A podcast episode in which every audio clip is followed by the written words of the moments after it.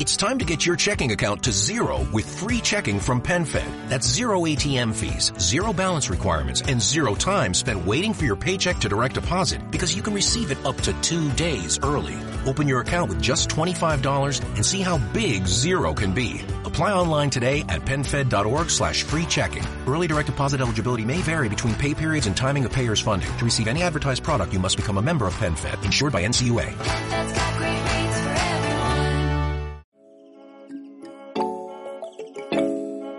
Sean bienvenidos al episodio 9. En este episodio vamos a estar hablando de Beyond Meat, una empresa que está haciendo algo disruptivo en el mercado. Eh, mi nombre es Winston Cordero, soy co-founder de Abacus Exchange y espero que disfruten de este podcast. Hola, ¿qué tal? Mi nombre es Ernesto Yunes, co-founder de Abacus Exchange, también stock trader. Y esta tarde estaremos hablando sobre Beyond Meat y la industria del veganismo. Ah, Con eso eh, hago introducción a Nicole Dominici. Hola, Nicole. Hola, ¿cómo están? Hola, quiero que sepan que Nicole, primero, ha sido socia mía en varios negocios, es una emprendedora dominicana, estudió economía en la Pucamaima, también estudió negocios internacionales en Tonkin Corland Community College en New York. Y de igual manera, actualmente se encuentra cursando lo que son las artes culinarias y restaurant management en el Instituto Culinario de Educación de New York. Cuéntanos, Nicole, ¿qué te parece Beyond Meat? Muchísimas gracias. Primero, ante todo, para mí es un placer compartir con ustedes este podcast. Muchísimas gracias por la invitación. Y bueno, Beyond Be- Meat básicamente es una empresa de Los Ángeles. Eh, esta empresa fue fundada en el 2009 por Ethan Brown, eh, que inventó una hamburguesa que puede sustituir la proteína animal por la vegetal.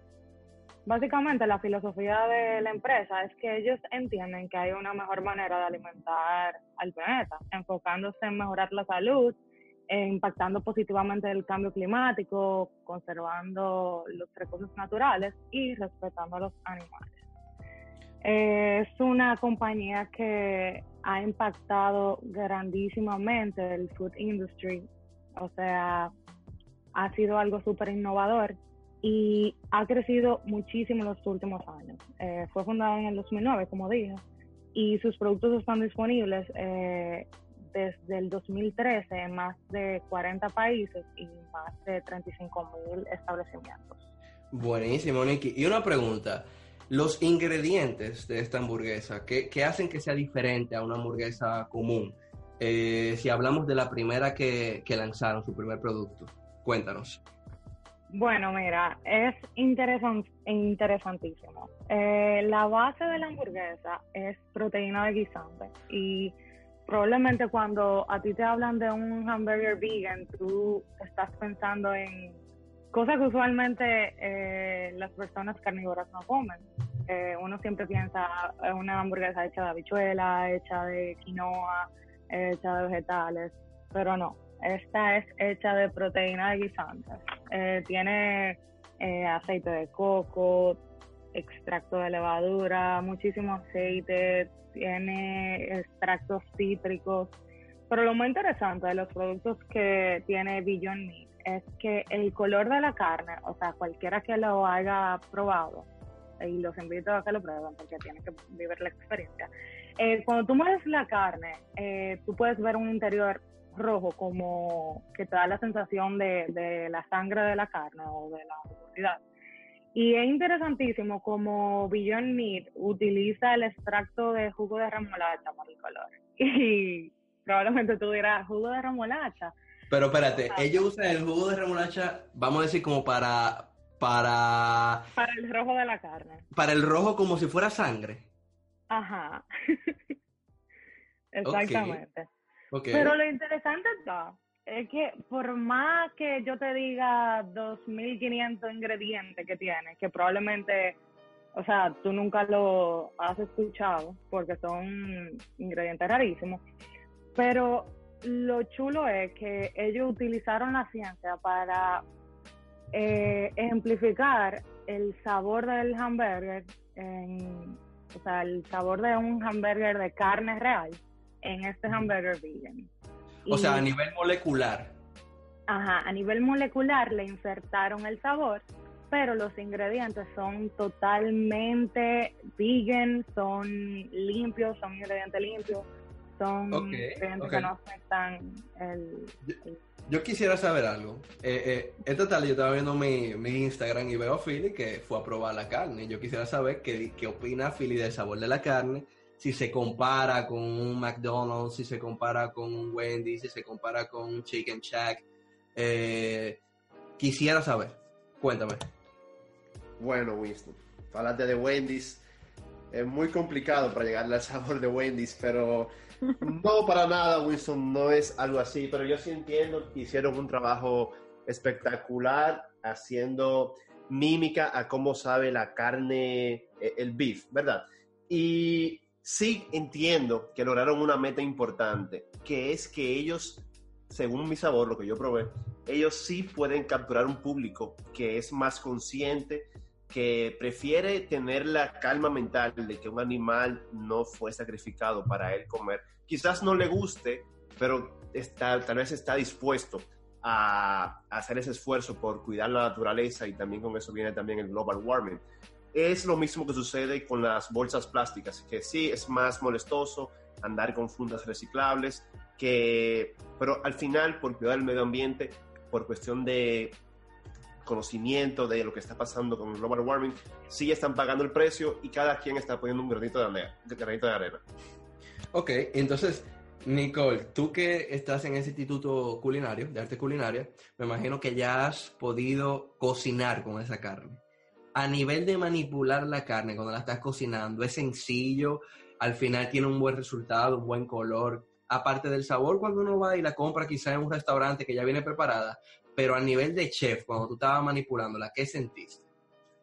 Bueno, mira, realmente eh, nada se va a comparar con una carne normal. O sea, la textura es totalmente diferente, la consistencia, eh, los jugos eh, naturales que tiene la carne, o sea, nada se va a comparar. Pero hay un detalle. A través del tiempo, la industria carnívora se ha visto afectada por todos los antibióticos que le inyectan a, los animales, todas las hormonas, eh, todos esos cambios genéticos que le hacen a los animales que han hecho que la carne, bueno, ¿qué te digo?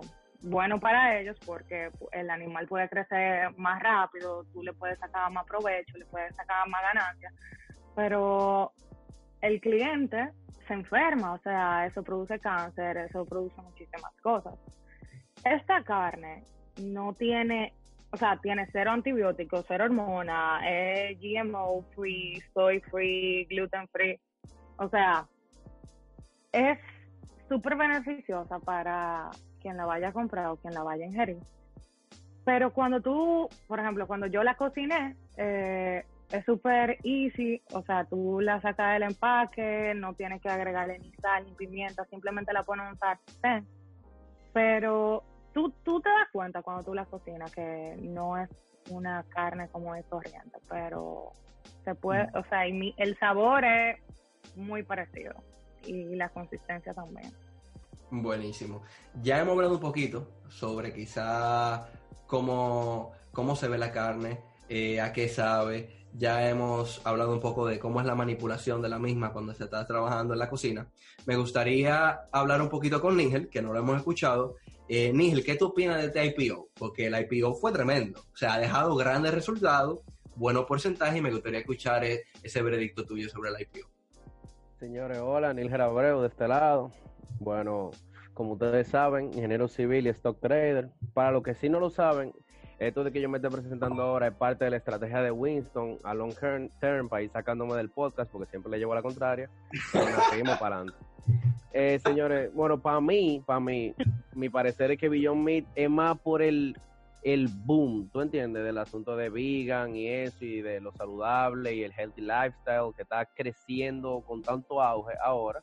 Es algo positivo para la humanidad, pero como compañía en sí, siento más que este asunto del IPO, que se ha disparado muchísimo, se podría decir que en lo que va de año el IPO con más profit en todo el año, y, pero realmente pienso que la compañía en sí se va a establecer, ¿tú entiendes? Es pionera en lo que está haciendo y, está revolucionando ese mundo.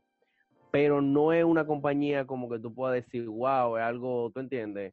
Súper, que, va a cambiar el mundo por completo, porque que realmente la industria así de, de la carne como la de Beyond Meat y su competencia de Impossible Foods está teniendo en revenues, un revenue muy bueno, entre 1 y 5 billones de dólares, pero, sol- pero en la industria de la carne, en general, solamente en Estados Unidos mueve más de 250 billones de dólares. Si no vamos al mundo entero, estamos hablando de- del trillón de dólares.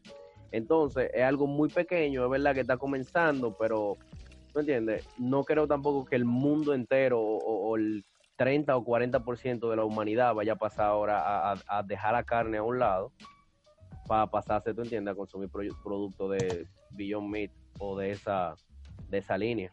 Bueno, Nilger, realmente la tendencia indica que sí, que eventualmente vamos a llegar a esas cifras que tú acabas de, nombrar. De hecho, en el 2014, en Estados Unidos, una persona de cada 100 eh, está- estaba dispuesta a cambiar de com- comer carne a comer productos ya que no maltraten un animal.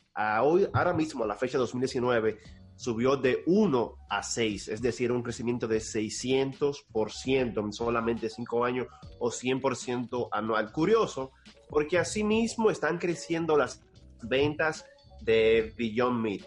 Están creciendo 100% anual, incluso en el 2017 crecieron de 33 millones en un año, en el 2018 118 y se estima que continúa, continúe a 231 para, el dos- para este año 2019. Entonces, eh, obviamente falta mucho, es una industria muy pequeña de apenas 3.6 billones de dólares, pero calcula, como tú mismo dijiste, que la industria de, de la carne es una industria de, de 250 billones, esta es solo de 3.6. Calcula que simplemente crezca un 15%, un 15 veces más. Ni siquiera eh, la mitad, 15 veces más, 15 por 3 son ¿cuánto? 48, 49, 50 billones, dejando así que la industria de la carne solamente baje a 200. Entonces, Eso yo entiendo un, que un 20%, por- un 20% estaríamos hablando. Exactamente, que le solamente 25% exactamente. Y calcula que Beyond Meat ya lleva la delantera, es la primera carne, entiendo yo, que está siendo aceptada. Y dime a mí que yo he probado varios tipos de sabores y todos mi boca los repelía inmediatamente. Sin embargo, este fue un sabor más, más decente, más orgánico. Sí, yo entendía que no era carne, pero tenía un sabor bien interesante. Pero tú diciendo eso, Philly, menciona que es la primera aceptada. Nicole, yo he leído por ahí y quiero que tú no los compruebes porque tú, manejas más temas de culinarios, que hay competencia y que esa competencia también ha sido aceptada. ¿Qué tú no puedes decir de Impossible Food? Y si crees que es un- una competencia directa para Beyond Meat, eh, luego creo que Philly diga si piensa que va a salir un IPO pronto de Impossible Food. Eh, porque usualmente cuando una tech company eh, saca un IPO exitoso, sus competencias le siguen. Y como ahora actualmente las empresas están actuando como tech company, no duden ustedes que en, un- en unos meses veamos un IPO de, Impossible Food. So, Nikki, Impossible Food es una competencia real y qué tú piensas sobre eso. 100%, 100% real. Eh, Impossible Foods, o sea, está revolucionando también.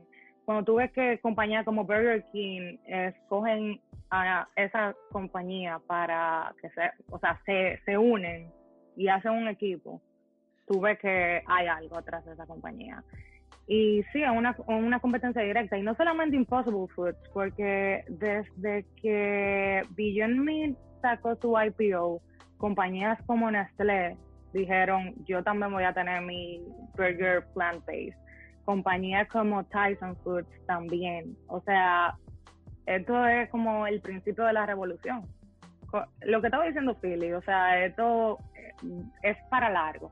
Incluso un artículo de Forbes a principio de año decía que este año es el año donde van a surgir las empresas más grandes de- del vegan y es que o sea el porcentaje de compañías que se están moviendo hacia el, lo vegan, hacia lo go green, hacia Lo lo healthy. healthy. Sí, es una cosa increíble. O sea, es una cosa increíble. Y Impossible Foods está haciendo un trabajo buenísimo. Se está aliando con eh, restaurantes, eh, fast food. Eh, yo leí un artículo sobre que, estaba, o sea, estaban teniendo reuniones con la gente de McDonald's. No se ha concretizado nada. Pero imagínense lo que sería que Impossible Foods se una con McDonald's. Eso sería algo Nicole, una preguntita, a ver si tú sabes sobre al respecto, ya que tú estás en el área de la cocina y eso. Eso quiere decir que, por ejemplo, si yo me comiera una hamburguesa meatless en Burger King o McDonald's o Wendy's o lo que sea, quiere decir como que ya yo me estoy comiendo algo healthy. O sea, porque sabemos que la comida rápida no es para nada saludable. ¿Qué tú piensas sobre eso? Claro que no, claro que no. Todo depende, porque, por ejemplo, eh, Burger King se unió a Impossible Foods. Eh, los ingredientes son muy, muy, muy similares a los de Beyond, por no decir que son los mismos. Lo único que cambia es lo que le da el color a la carne, que una es remolacha y el otro es eh, otro producto. Pero eh, no solamente es que no tenga carne o que no tenga antibióticos. Hay muchísimas cosas que influyen en si algo es saludable o si no. Por ejemplo, de nada te vale que tú tengas algo 100% natural si tiene muchísimo sodio. ¿Tú entiendes? El sodio te va a hacer daño. Entonces, todo depende. O sea, tú tienes que ver, eh, o sea, todos los La componentes. Los Ajá, macronutrientes en general, no solamente quedarte con quizás si tiene carne o no, eh, me, me imagino que tú te- refieres. Y entonces hay una pregunta importante, al final, Beyond Meat es un producto, un alimento saludable o no? Bueno, eh, Beyond Meat no está certificado por eh, La FDA. No, no la FDA, sino hay una organización que es la que define si un producto se puede llamar orgánico o no. Y no está certificado por ellos. Yo entiendo que no está certificado porque para tú eh, crear ese hamburger, tú tienes que utilizar químicos. O sea, eso es imposible de que sea... Ellos no te están minti- mintiendo cuando te están diciendo que es plant-based, pero para tú combinar todos esos productos o todos esos materiales, tú necesitas químicos. Entonces yo entiendo que por eso no se hacen llamar orgánicos, pero fuera de eso no tienen hormonas, no tienen antibióticos, tienen la misma cantidad de proteínas que tendría un hamburger normal, tiene casi las mismas características a nivel de, de sodio, de calcio, de todo eso, pero eh, no está certificado. Nicole, sabiendo que nuestros oyentes quizás están escuchando por primera vez incluso lo que es un alimento vegan, puede ser que, que tengamos un oyente así. Tú pudieras ponerlo como baby steps de, desde tu punto de vista. Si, tomando en cuenta que McDonald's crea los peores hamburgers a nivel de salud, eh, si McDonald's es el peor y digamos Beyond Burger es... eh, ¿Dónde estaría Beyond Burger del 1 al 10? Si McDonald's es el número 10. Si, si McDonald's es el peor, Sí. Bueno, básicamente McDonald's es el peor por todo lo antibiótico y las hormonas que utilizan sus animales. Eh, básicamente es por eso. Beyond Burger, a- al no utilizar eso, eh, yo te podría decir que tuviera top 4. Porque el problema de, de Burger es que eh, muchísimas personas no le da esa confianza, número uno, porque es algo nuevo y número dos, porque no está certificado como algo orgánico. Y la gente, por más que te digan que es plant-based, eh, cuando no escuchan la palabra orgánico o natural, le da miedo como lanzarse. Pero realmente es saludable, es 100% saludable. Buenísimo. Buenísimo. Philly, tomando en cuenta que, un ejemplo, para una libra de carne normal se necesitan 380 o 308, mejor dicho, 308 galones de agua. Y para Beyond Burger no se necesita ni un eh, litro eh, de agua. Eh, ¿Tú crees que esto afecte de una manera u otra lo que es eh, el medio ambiente para el global warming y por qué? Por el consumo de agua. Definitivamente, no solo el consumo de agua, Winston. Lo que está causando más daño al medio ambiente son las, los peos de las vacas. No es un misterio. Sí, 100%. ¿O me equivoco, Nicole? ¿Sí o no? No, es verdad. Es verdad. Eh, y aparte se necesita mucho terreno eh, para criar estas vacas, estos animales. Entonces cada vez con el internet se es más fácil uno tropezarse con un video de cómo maltratan a estos animales. Vemos los osos polares desnutridos en el Polo Norte. Y crean o no, sí hay personas que son influidas por estos videos y cada vez, por eso es que la tendencia a buscar alternativas más sostenibles es más cada vez más. Por ejemplo, tenemos ya que en Francia no se utilizan los plásticos, en New York tampoco, y en Toronto hay una gran iniciativa, incluso en Toronto 40% de los restaurantes de Toronto son al menos vegetarianos.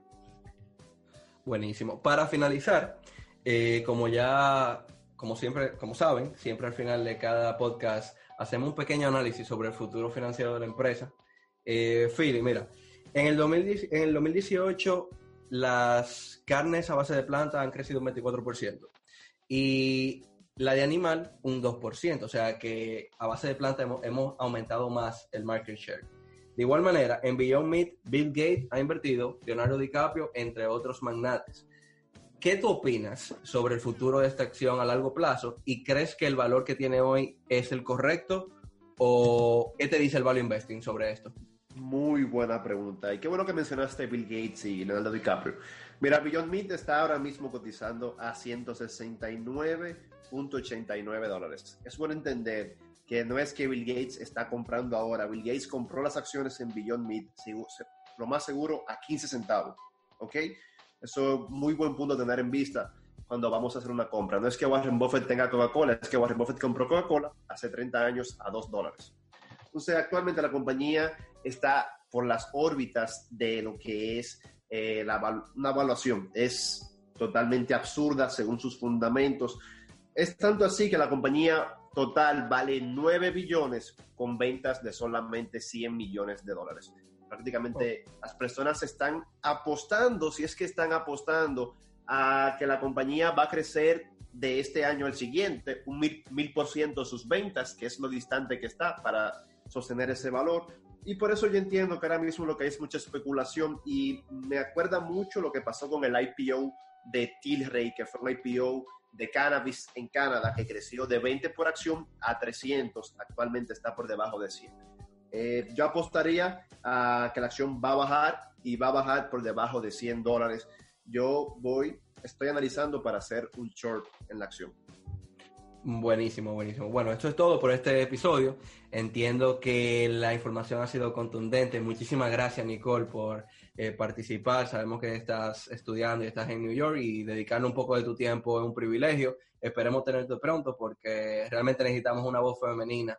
Eh, ya estamos un poquito cansados de, de, de la voz de Níger. Eh, Níger, también muchas gracias por participar. Y, y Philly, gracias por ese análisis financiero. Nos vemos en el próximo episodio, que va a estar súper bueno. Yo te Hasta luego. Gracias, Nicole. Gracias. Bye, Nicole. Bye.